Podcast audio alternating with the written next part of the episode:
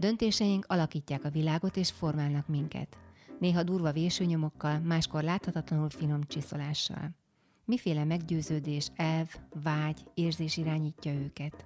Erről kérdezem vendégeimet. Szám Kati vagyok, a Képmás magazin főszerkesztője. Hogyha azt mondom, hogy klímakutató, akkor senki nem csodálkozik, hogy van ilyen foglalkozás. De amikor fizikusként elkezdted az egyetemet, akkor uh, hogyan tudtad kitaposni magadnak az utat, hogy aztán egy környezet, uh, mi, is, mi, környezet fizikus, vagy mi is volt akkor az ellenvezés ennek a szaknak, hogy te arra menj, ahol senki nem járt előtted? Igen, hát igazából kezdjük ott, hogy a klímakutató aztán nem is a legjobb kifejezés, ugyan sokszor főleg a sajtóban meg itt ott ezt szokták rám mondani, de ezért biztos haragszanak az igazi klímakutató kolléganők és kollégák Magyarországon, hiszen én nem azzal foglalkozom, hogy az éghajlatváltozást előrejelezzem, vagy magát az éghajlatváltozásnak a fizikai, meteorológiai vonatkozásait kutatom, hanem inkább azt kutatom, hogy hogyan lehet megelőzni az éghajlatváltozást. Tehát ez nagyon szűk értelemben ez nem klímakutató. De hát végülis tényleg ezzel foglalkozom, hogy annyira nem rossz, úgyhogy nem mindig javítom ezt ki. Igen, valóban környezetfizika tematikából államvizsgáztam a fizikus szakom. Én voltam az első, Mark professzor úr külön nekem készítette ezt a vizsga, államvizsga tematikát. Erről lehet tudni, hogy ezt hogyan érted el?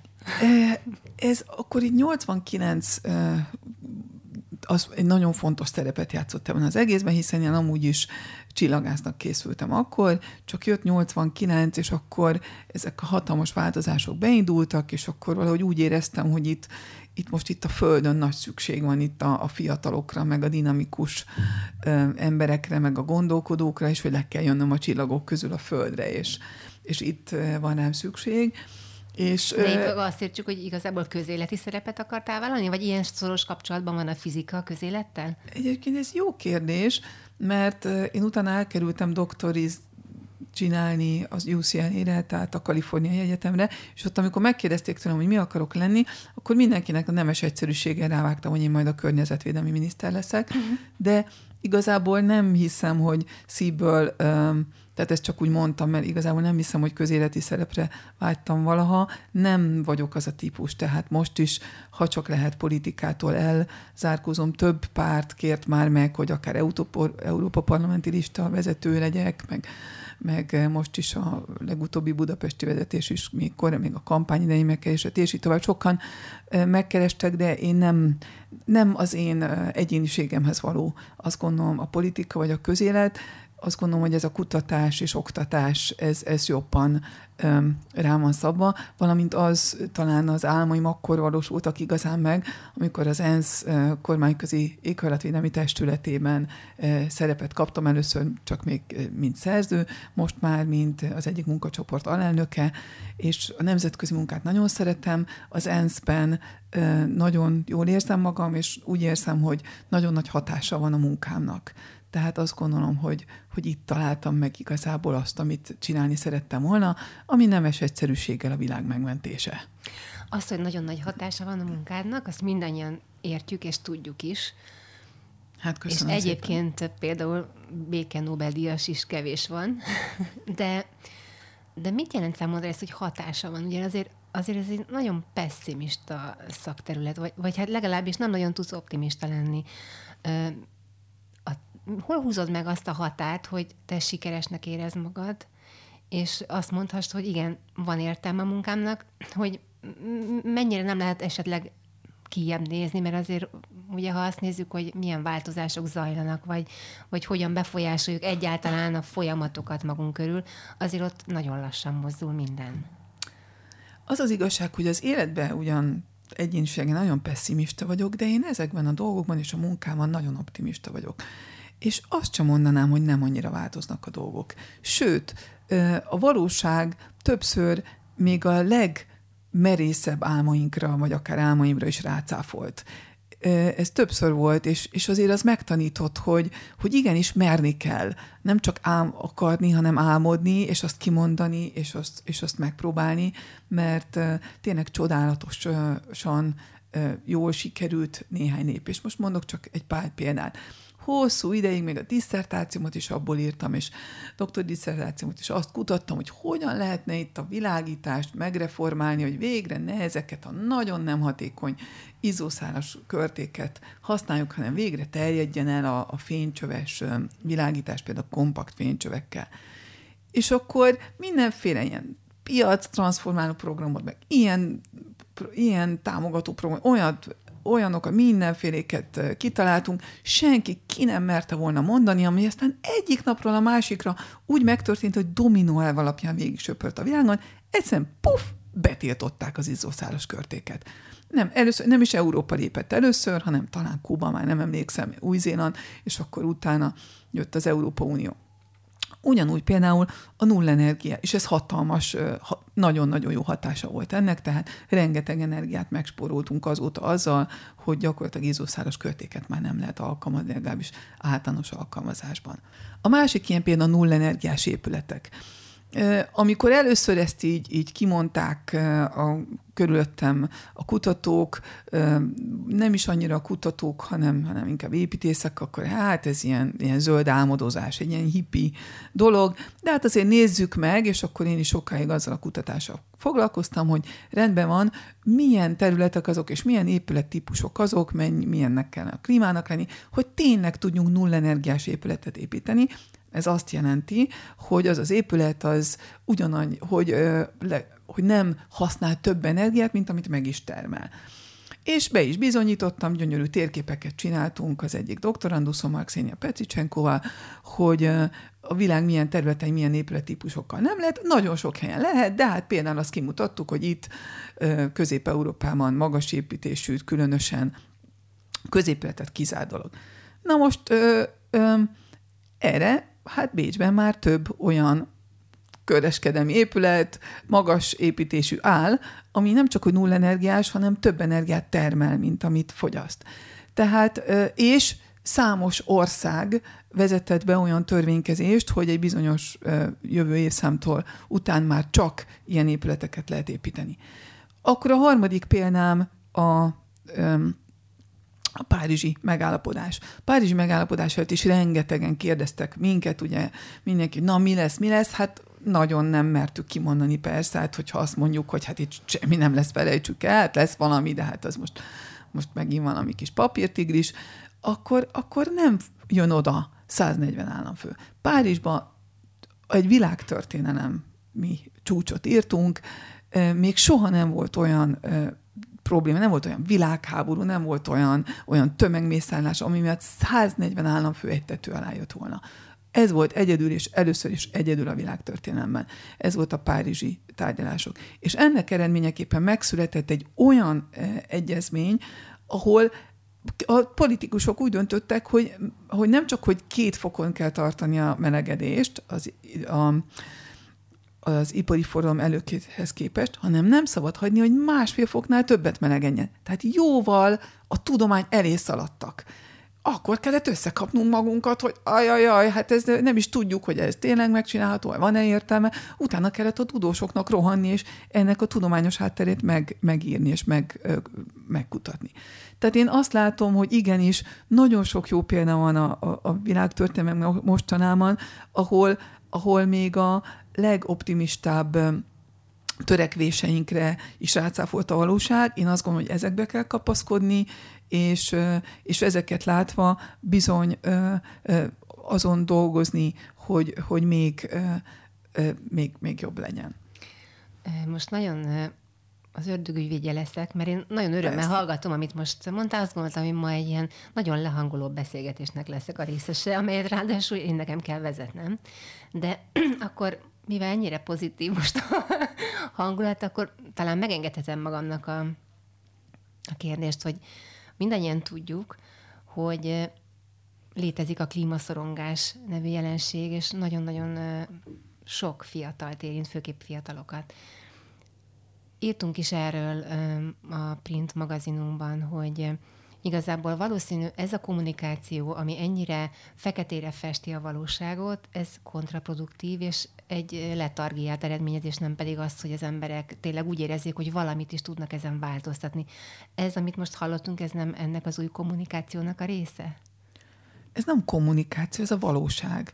És sajnos a fekete rész az is a valóság. Most lehet ezt így festeni, vagy úgy festeni, ha nem mondjuk el, hogy mi a valóság, és mi lesz a valóság, az ugyanúgy hazugság, mint hogyha nem próbáljuk megmutatni azokat a nagyon jó pozitív folyamatokat, amik megvannak. De az sajnos tény, hogy egyelőre ezek a pozitív folyamatok messze kevesek ahhoz, hogy a mai fiataloknak ö, lényeges reményt adjanak, hogy a jövőjük az, az normális lesz. És, ö, és sajnos ö, sajnos az a valóság, hogy tényleg, hogyha hirtelen nem szedjük össze magunkat, és nem lépünk nagyon komolyan a, ezekbe a jó irányokba, amiket bizony elkezdtünk, és nagyon sok jó dolgot csináltunk, és nagyon sok jó törekvés van, de ezeket nem gyorsítjuk jobban föl, és nem hagyjuk végre el azt az egy-két, vagy, vagy, vagy 10-20, vagy 100-200, mindegy, tehát néhány olyan dolgot, amihez iszonyúan ragaszkodunk, pedig már nem is 21. század, hanem 20. század, sőt néhány ezek közül 19. századi, csak úgy röghöz kötve vagyunk, és, és mi is úgy nehezen mozdulunk. Ha ezeket nem adjuk föl, akkor bizony ezzel szembe kell néznünk, hogy igenis a gyerekeinktől vesszük el a jövőt. És ők sajnos szembenéznek ezzel, és nem a kommunikáció miatt, hanem a valóság miatt. És mik ezek a 19. vagy 20. századi dolgok, amelyeket a hétköznapi embernek el kell hagynia, mert ugye szó van a politikai döntésekről, amelyekről úgy gondoljuk, hogy kicsit kisebb befolyásunk van rájuk.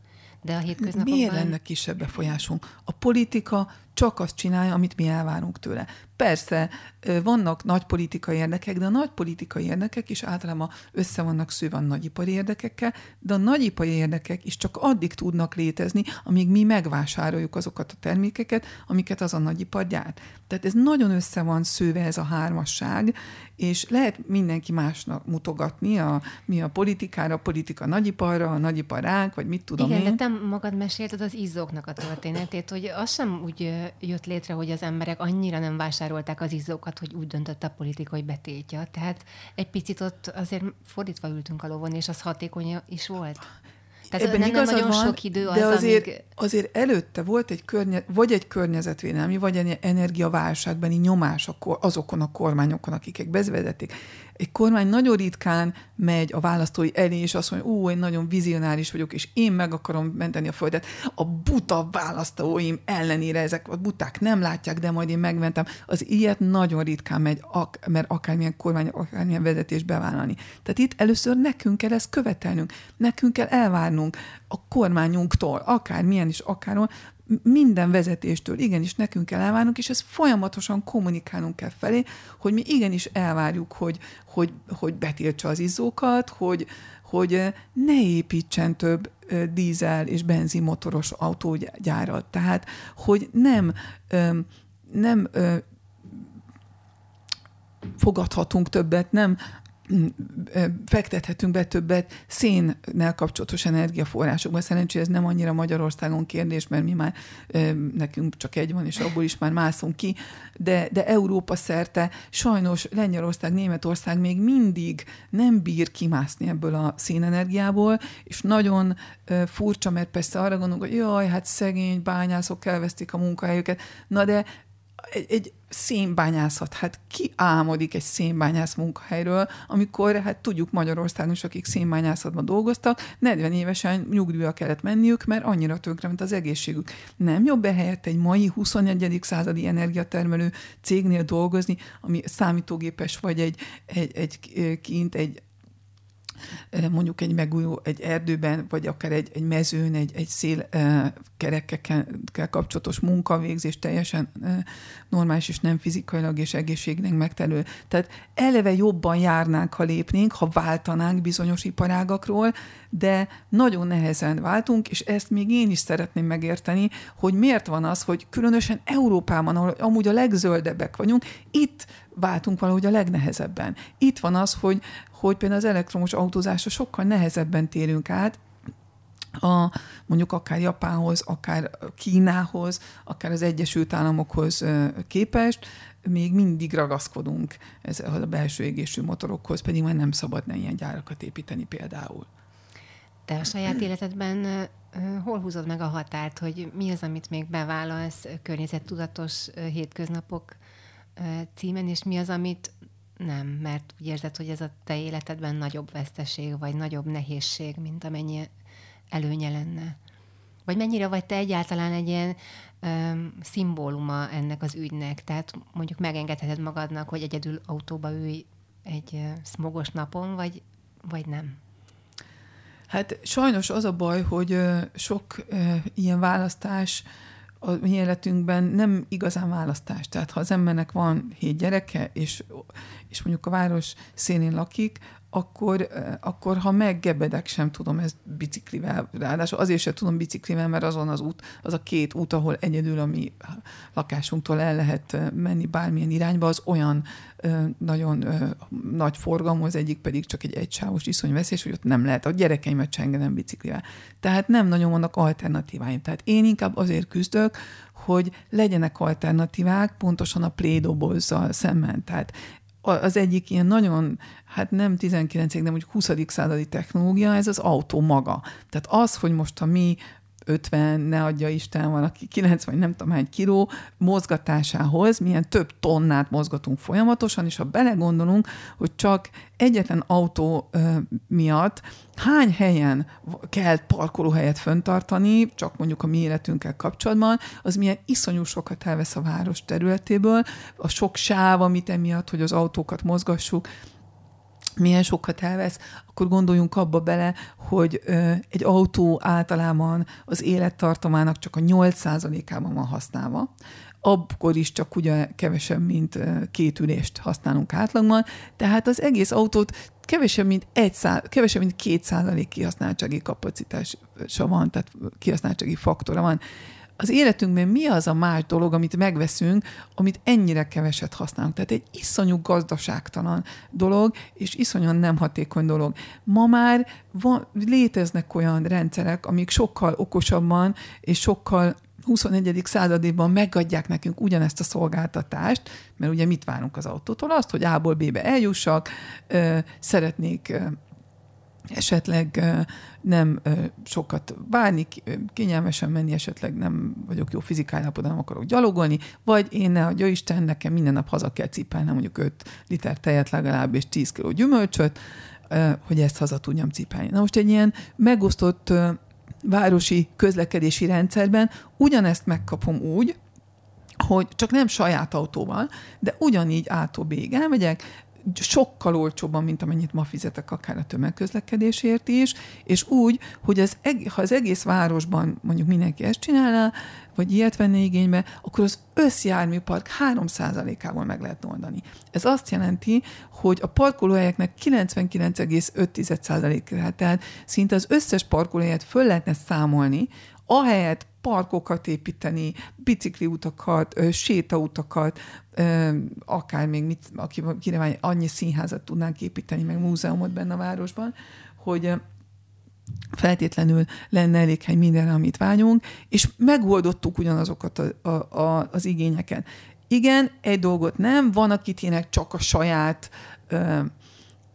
autójára vágyik, és esetleg a maszkulinitásának a megtestesítője az a, az a fémdoboz, de azt látjuk szerencsére, hogy ez már inkább csak a mi generációnkban van így, a fiatalok között, akik most tanulnak, és akik most jönnek ki az iskolából, már nem ez a státuszszimbólum, nem ez a több tonnás konzervdoboz a státuszszimbólum, hanem pontosan különböző kütyük, azok sokkal fontosabbak nekik, és ez, ez egy nagyon jó, ez is egy nagyon jó irányzat a társadalommal, ha ezt erősítenénk ezt a tendenciát. Már azért ezek is környezetszennyezők.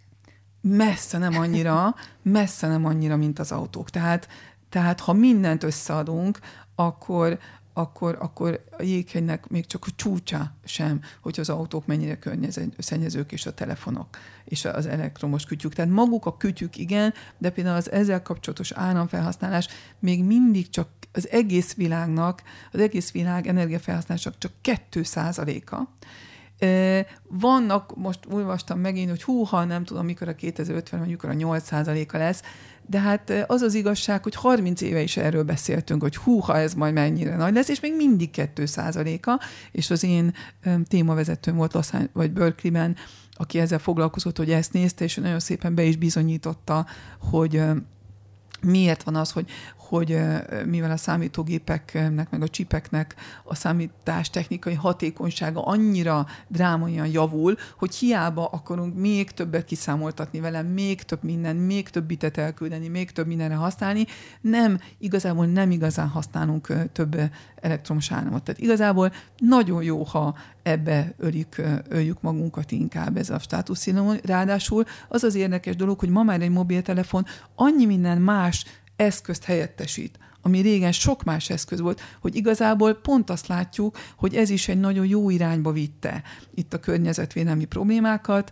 mert nem kell faxkép, nem kell fénymásológép esetleg nem kell külön kamera, videókamera, és itt tovább sorolhatnám. És rengeteg utat megspórolunk. És, és, és az lenne a legjobb, ha minél több utat meg is spórolnánk vele, megspórolunk, de sajnos azért hozta is azt, hogy viszont nagyon ügyesen tudunk tök olcsó repülőjegyeket levadászni vele, és ettől viszont többet repülünk, az viszont nagyon rossz. De összességében azt gondolom, hogy, hogy ez egy jó irány lenne, csak az a baj, hogy ma még a döntéshozó székekben mindenhol a mi generáción kül, ráadásul az a generáció, aki nem fél az éghajlatváltozástól, mert azt gondolja, hogy majd ő úgyis magát megvédi, vagy még esetleg a gyerekeit is, mert még gazdag, tehát azt gondoljuk, hogy pénzzel mindent lehet meg, meg lehet venni, hát nem lehet mindent megvenni, és ezért nem a, a, a társadalmi és gazdasági rendszerek nem indultak el ebbe az irányba, ezek inkább a 21. századi közlekedési rendszerek irányába még.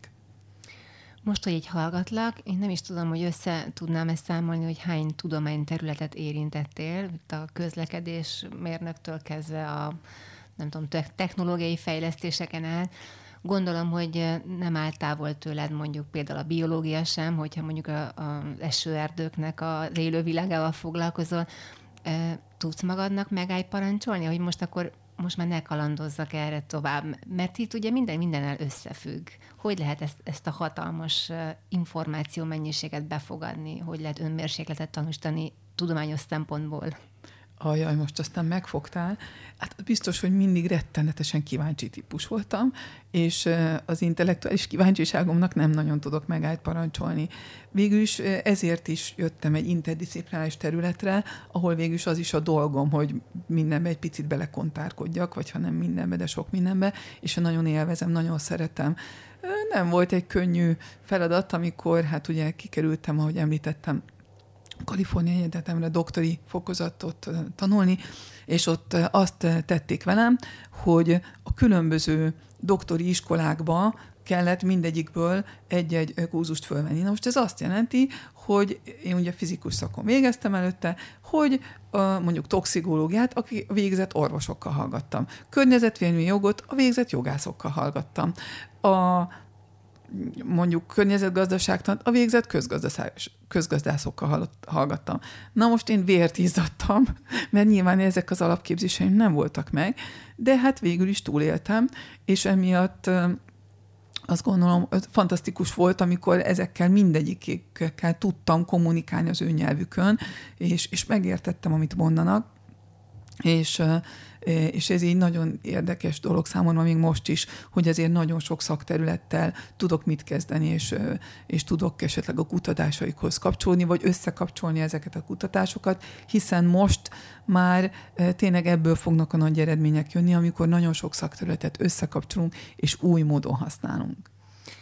Emellé a sok szakterület és tudományos irány mellé, hogy tudod beilleszteni a hét gyereket, a hét gyerek születését, a hét gyerek nevelgetését? Hát én inkább fordítva mondanám, hogy a hét gyerek nevelgetése mellé hogy tudtam a másikat beilleszteni, és nem nagyon tudtam. Tehát mindig azért ez volt az első. Vagy igazából talán evés közben jött meg az étvágy, tehát közben jöttem én rá, hogy, hogy ez a legfontosabb. Tehát én Amerikából jöttem haza, ott ugye úgy működik a nő, hogy, hogy ugye megszüli, de, de hat hetes korában a gyereknek már visszamegy dolgozni, ott a babysintér, az elviszi a gyereket és intézi, és amikor a, hát és akkor második gyermekemnél tényleg tanszékvezetői állást is kaptam, és vissza is mentem gyorsan, és amikor egyszer hazajöttem, és a kicsi lányom fölébredt, és haragosan rám nézett, hogy, hogy hol van Erzsi? Én Erzsit akarom, nem téged akarok, nem Erzsit akarom, mert ugye amikor elaludt, akkor Erzsi volt vele, akkor rájöttem, hogy biztos, hogy ez a jó a legjobb a gyereknek, és biztos, hogy nekem ez a legjobb. És akkor onnantól kezdve egy picit átértékeltem a dolgokat, hát így szerencsém volt, hogy ő Isten megadta a lehetőséget, hogy sokszor próbáljam az előző gyerekkel elkövetett hibáimat kiavítani, és nem hiszem, hogy a hetedik lesz a legtökéletesebb, de minden esetre azért tényleg az ember sokat tanul az előző hibáiból, és ezután már csak rájuk figyeltem, és például a negyedik gyerekem volt csak pár hetes, amikor gyakorlatilag életem álomállását ajánlották fel egy oxfordi professzori állást, és egy intézetvezető, intézetigazgatói állást, hát egy ilyen régi, csodálatos oxfordi college-ban lettem volna a fellow, ami azt jelenti, hogy ott más se lett volna dolgom, mint bemenni délutáni teára, és akkor a gyönyörű, ott a, ott a történelmi, tudományos szellemben beszélgetni a többiekről, többiekkel a legfontosabb intellektuális kérdésekről, hát ez baromira tett tetszett ez a dolog, de hát a végén mégis nagy könnyek között úgy döntöttem, hogy akkor ezt most inkább nem, mert a három hetes kicsimet nem fogom otthagyni, és azóta nagyon sok ilyen döntés volt. Tehát igazából én gyakorlatilag 20 éve többé-kevésbé gyesen, gyeten, gyeden, tehát az összes különböző családtámogatási rendszeren, vagy anya támogatási dolgon vagyok, és dolgozni azt csak szerelemből, és csak éjszaka, és, és hétvégék, vagy nem is hétvégéken, de főleg éjszaka, vagy, vagy így esetleg a játszótéren a hinta lökögetés közben, vagy most már, hogy délelőtt, most már mindenki óviban van, délelőtt próbálok turbóval valamit csinálni, tehát Igazából az elmúlt húsz évem az a gyerekekről szólt, és, és amit csináltam, azt emelni próbáltam beilleszteni, de nem tanítottam. A CEU rettenetesen türelmes, és én iszonyú hálás vagyok a CEU-nak, hogy, hogy ezt húsz éve így, így tűri, és, és nem mondta azt, hogy na most már, most már gyere vissza, hanem, hanem mindig támogatott ebben, hogyha, hogy amennyit tudok, azt csináljak, és, és hát persze mindezt fizetés nélkül, mert, mert mondom, csak szerelemből csinálom, amit csinálom, de hát ugye egy, egy professzornak az állása az a tanításról szól, tanítani pedig nem tudok, mert én bejárni nem tudok, mert a délutánon még mindig a gyerekeknek a fuvarozásáról szól. Azért ezt mondhatjuk, hogy ezek a döntések, a különböző vonzó ajánlatokra való nemetmondás, az egyre könnyebb volt? Nekem Vagy nem. Nehezebb? Én, én nagyon nehezen mondok nemet. Világéletemben ez volt a problémám, hogy, hogy nehezen mondok nevet a doktori témavezetőmtől. A búcsú ajándék az egyetlen dolog volt, egy hatalmas papírra két betűt fölírt no, és utána egy nagy felkiáltójelet, és ezt ajándékozta nekem, és ezt még mindig nem sikerül eléggé megvalósítanom, úgyhogy továbbra is nehezen mondok nevet. Most az könnyítette meg, mert most az elmúlt három hónapban is kaptam, vagy őt tényleg fantasztikusan magas szintű ajánlatot külön, a világ különböző pontjairól, hogy nem volt időm kinyitni ezeket a leveleket, és igazából megnéz, vagy ha esetleg kinyitottam rá, hogy most mennyi időbe tartana, kerülne az a pályázás, nincs erre időm, úgyhogy, úgyhogy hát ezek miatt sem ö, került végül is erre ö, sor, de az biztos, hogy, hogy minden alkalom az ember ö, elgondolkozik. És min gondolkozol el igazából? Hát ez jó kérdés. Hát én mindenképpen szeretnék azért egy, egy kis intézetet vezetni.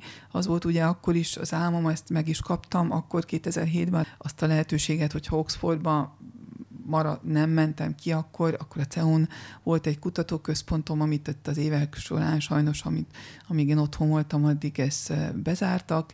Én azért arra vágyom, hogy majd így hosszabb távon vagy egy ilyet, vagy egy más ö, ö, intézetet vezessek. Úgy érzem, hogy még nagyon sok bennem az energia, és ö, ö, sok még sokat szeretnék megvalósítani. Azt gondolod, hogy elsősorban a te ö, titkod ez a tudományközi szemlélet, hogy ez annyira nem általános?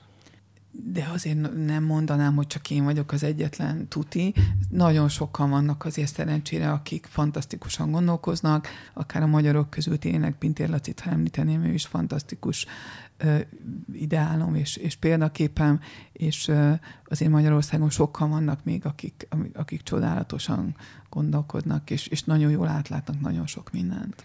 És mit ad hozzá mindehez a, a tudományhoz, vagy a, a munkádhoz, hogy hét gyerekes anyuka vagy? Mert azért nagyon sok élharcos van, akik mennek előre, törik az utat, aztán hátra néznek, nem veszik észre, nincs mögöttük már senki, ez például egy eléggé tipikus út, vagy, vagy nem kötnek kompromisszumokat, vagy nem tudnak igazából a hétköznapi életbe is beleállni, és látni azt, hogy azoknak a, az elvont eszméknek, vagy, vagy tudományos irányoknak mi az akadálya a hétköznapokban. Neked segít az, hogy te azért egy igazi anyuka vagy? Hát feltétlenül. Hát az biztos, hogy az egész kutatási irányomat ezt határozza meg, hogy most az, hogy hogy tudnám a gyerekeinek megmenteni ezt a bolygót.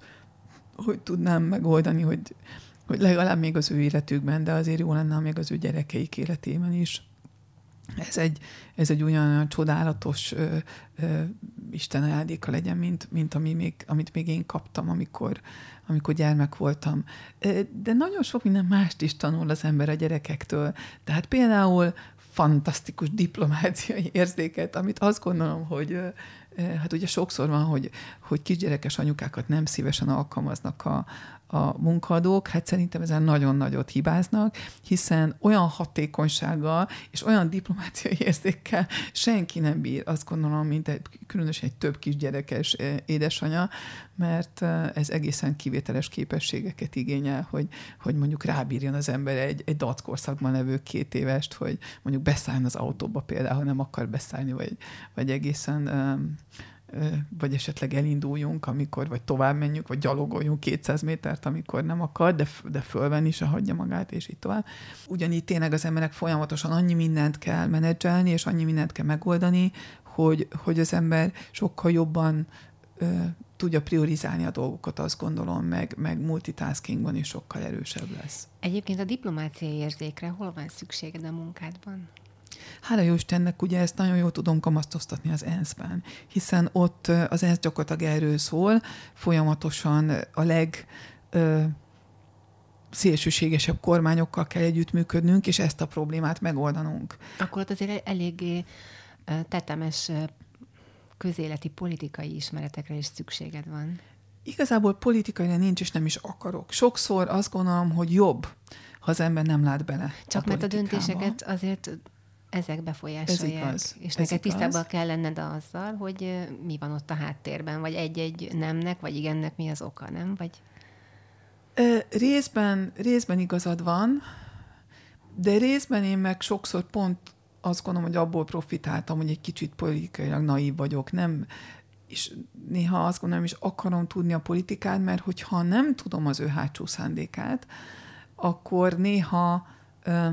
Bátrabb vagy akkor lehet logikusan érvelni, és, és, és ha az ember még próbál az igazsággal érvelni, akkor, akkor egy idő után ők sem biztos, hogy, hogy tudják folytatni azt a taktikát. Sokszor az életben ez, azt gondolom, hogy ez hozott nekem szerencsét, vagy nem tudom szerencsét, de sokszor emiatt sikerültek talán ilyen, ilyen diplomáciai és egyéb szakpolitikai gordiuszi csomókat átvágni, hogy, hogy nem hogy inkább nem akartam tudni a hátsó konfliktusokról. A többiek azok, azok jól tisztában vannak ezekkel, és ők majd szólnak, hogyha rossz irányba, vagy valakinek a lábára rálépek.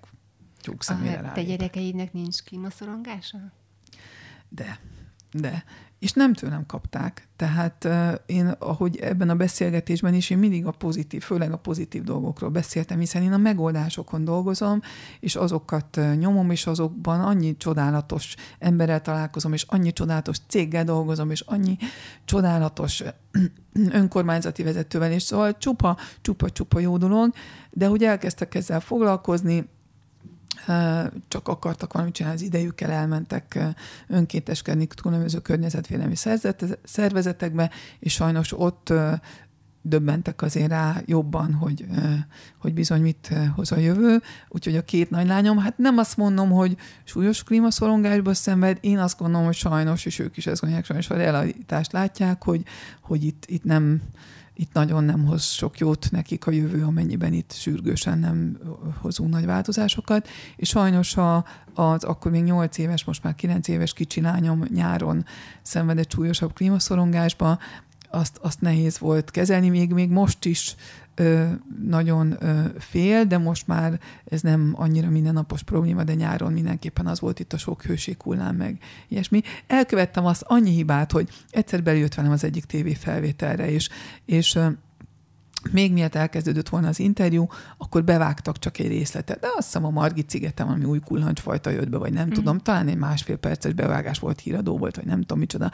És ettől ő annyira megijedt, hogy, hogy hónapok óta, vagy hónapokig ezután nagyon súlyos klímaszorongása volt. Szerinted egyébként a médiában ez jól ö, jelenik meg, ez a téma? Vagy, vagy mi az, ami legtöbbet árt neki az ügynek, annak, hogy tényleg valamit tegyünk? Hát ezt nehéz megmondani, mert annyira nem követem az egész médiát, sajnos nincs időm arra, hogy az egész médiát kövessem. Most gondolom arra gondolsz, hogy miért beszélünk arról, hogy milyen katasztrofák jönnek. Hát beszélni kell róla, mert ez jön. Tehát ha nem beszélünk róla, nem segít. Tehát az, Én hogyha homokba... Nem, nem gondolok konkrétan semmire, csak azt látom, hogy nagyon nehéz úgy kommunikálni, hogy egyrészt a súlya az érezhető legyen, tehát ne bagatelizáljuk el, ne vonjuk ad abszurdum kétségbe, ugyanakkor meg ne rémisztük meg az embereket, hanem lát, lássuk azt, hogy tudunk. De miért ne rémisztük meg, ha tényleg? Tehát ez olyan, hogy ha most, most, most ezerrel rohanunk egy szakadék felé, akkor most tegyük be a szép zenét az embereknek, mert hogy szegények ne jegyenek meg, hanem, hanem boldogan halljanak meg, vagy, vagy nem értem. Bocsánat, nem, ez tényleg nem ellened mondom. Hát nem, Nagyon sokszor jönnek ezek a... 8 évesnek. De, de hogyha mm. ha tényleg ez a probléma, akkor, akkor, akkor nem az a megoldás, hogy, hogy, hogy nem mondjuk és azért ne legyen, hanem legyen klímaszorongása, hogy, hogy meneküljön abba, mint például Greta Thunberg, akinek szintén e, klímaszorongása volt, és ebből csinált egy olyan világmozgalmat, ami hatalmas változásokat idézett elő a világban. Tehát egy év alatt a Greta Thunbergnek a klímaszorongásából kinőtt az, hogy Svédországban, ahol a leggazdagabb emberek élnek, 20, azaz 20 százalékkal lecsökkent a repülés. Az Egyesült Királyságban 12 száz, egyetlen egy év alatt, egyetlen egy év alatt. Az Egyesült Királyságban 12 százalékkal csökkent le a belföldi repülés. Németországban is látjuk, hogy több mint, tehát legalább két számjegyűen lecsökkent a repülés.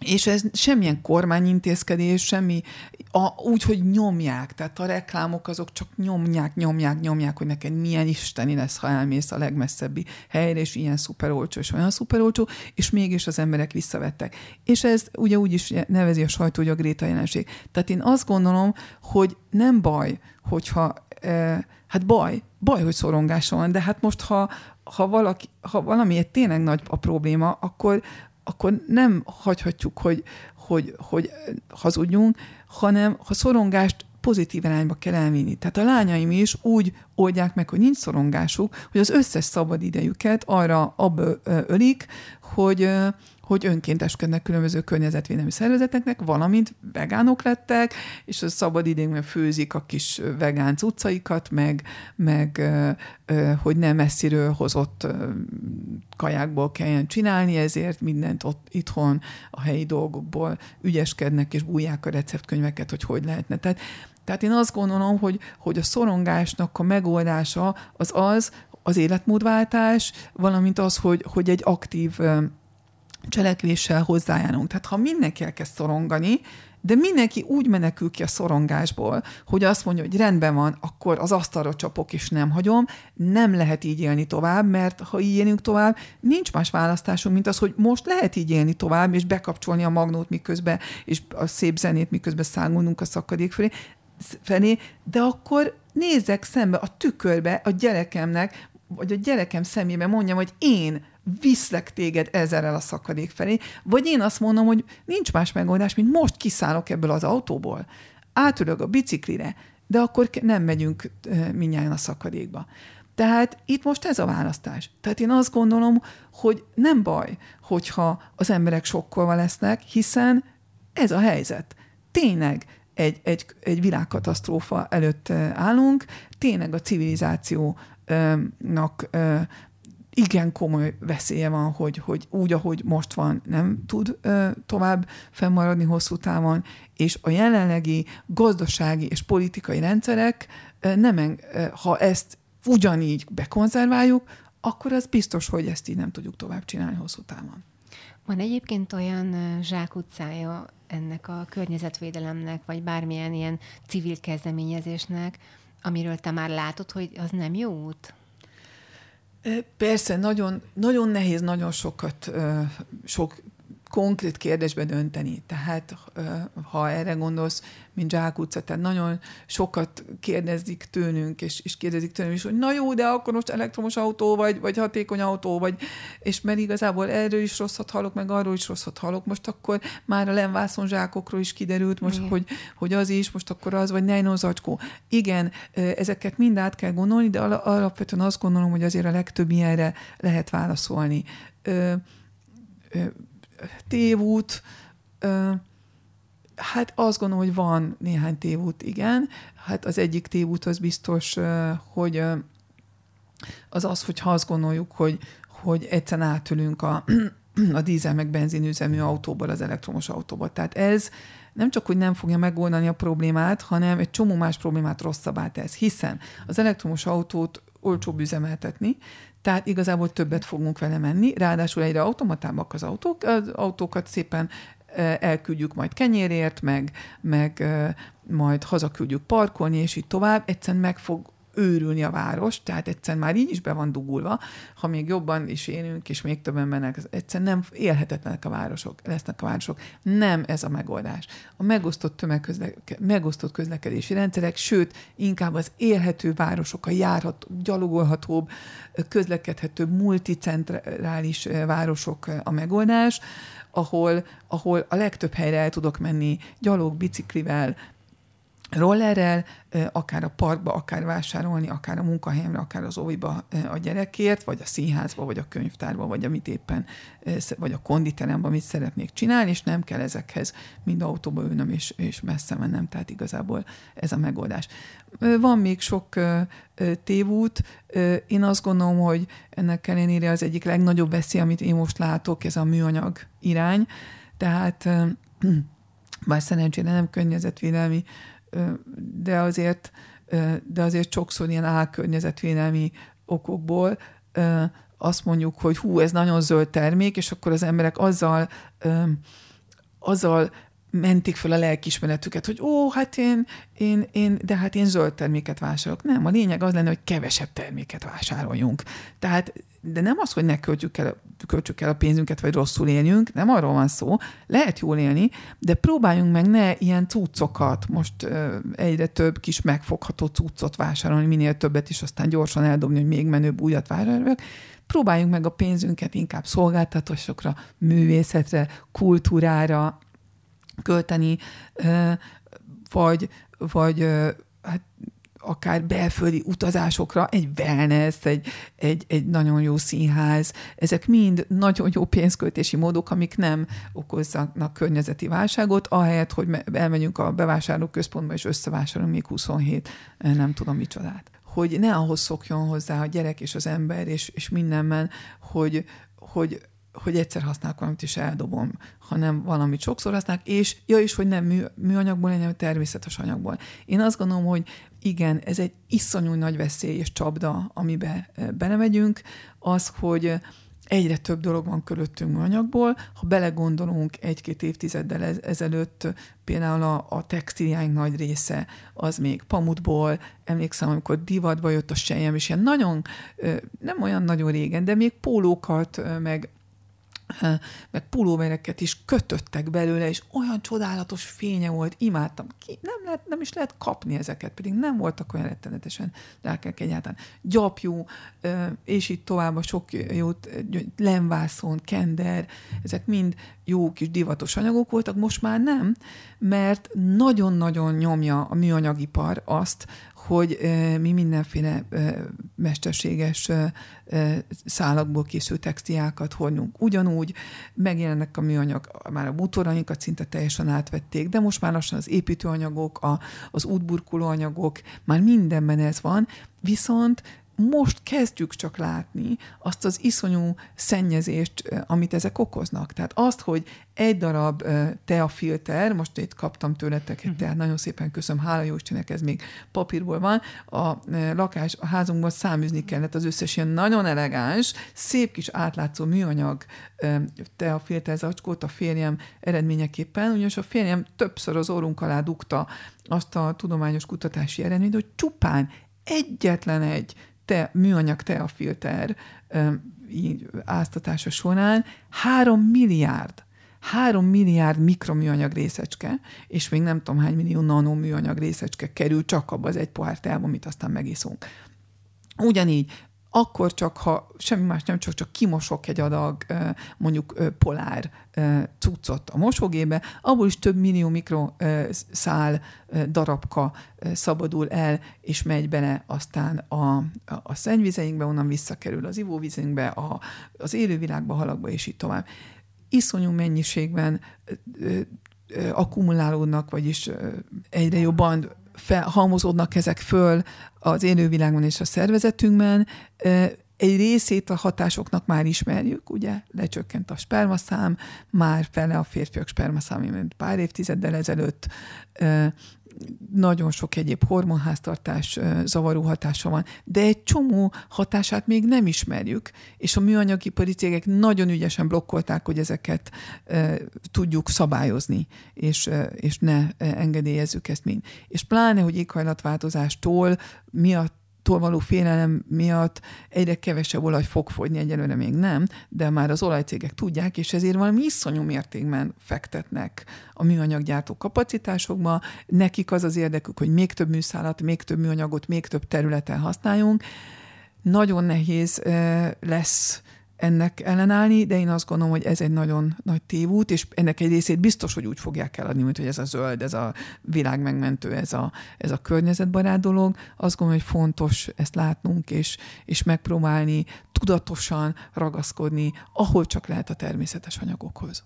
Én egyébként például olyan akciókra is gondolok, amelyek laikusként nekem nagyon ellentmondásosak. Tehát amikor például elmegyünk egy fejlődő országba, oda visszük a műanyagpalackunkat, és házat építünk belőle. Tehát, hogy nagyon sok jó szándék egy nagyon fals eredményt hoz, azt érzem. Vagy én például megmondom őszintén nem szeretem, amikor hulladékból fülbevalókat készítünk, vagy bármilyen kütyüt, ami ugyanaz a hulladék, ugyanúgy élünk vele. És akkor nagyon jó fejnek érezzük magunkat azért, mert a egy ezrelékéből csináltunk fülbevalót. Tehát őszintén szóval én ilyen akciókra is gondolok. Nagyon egyetértek veled, nagyon egyetértek veled, igen. Sőt, általában ez a hát most lehet, hogy ezt ki fogjátok vágni, de mert akkor nem lehet eladni a terméket, és ez nagyon szomorú, és nem ti hibátok, de sajnos így működik a, a média, meg, meg, meg a világ, és én is így működöm sajnos, ezért csak Gréta az egyetlen, vagy a fiatalok még az egyetlenek, akik mindenkit kimennek mondani, de az egész zöld divat, a div, az egy önellentmondás. Tehát a divat az arról szól, hogy mindig valami új dolgot kellene, hogy a régit még azelőtt jóval eldobjuk, vagy nyugdíjazzuk, még mielőtt tönkre megy. De teljesen igazad van, nagyon nem szeretem, amikor műanyag hulladékokból, ú, de szuper, erre használjuk meg, meg a gyerekeknek ilyen kézműves játszó, izé, és akkor borsozik a hátam, hogy azokat az undorító műanyag flakonokkal kell dolgozniuk. Nem, gyönyörű természetes anyagokkal dolgozunk, szerettessük meg a gyerekekkel a természetes anyagokat, és a műanyag palackokról szoktassuk le őket. Fölösleges azokat a műanyag palackokat megvenni, és fölösleges azokat használni, és az a megoldás, hogy ezt megtanítsuk nekik. Nem azt, hogy fülbevalókat és ruhákat és házakat építsünk belőle. Köszönöm szépen. Én is köszönöm.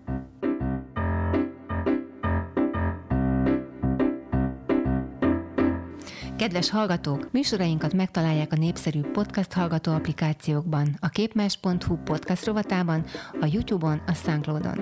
Hallgassanak minket legközelebb is, várjuk Önöket!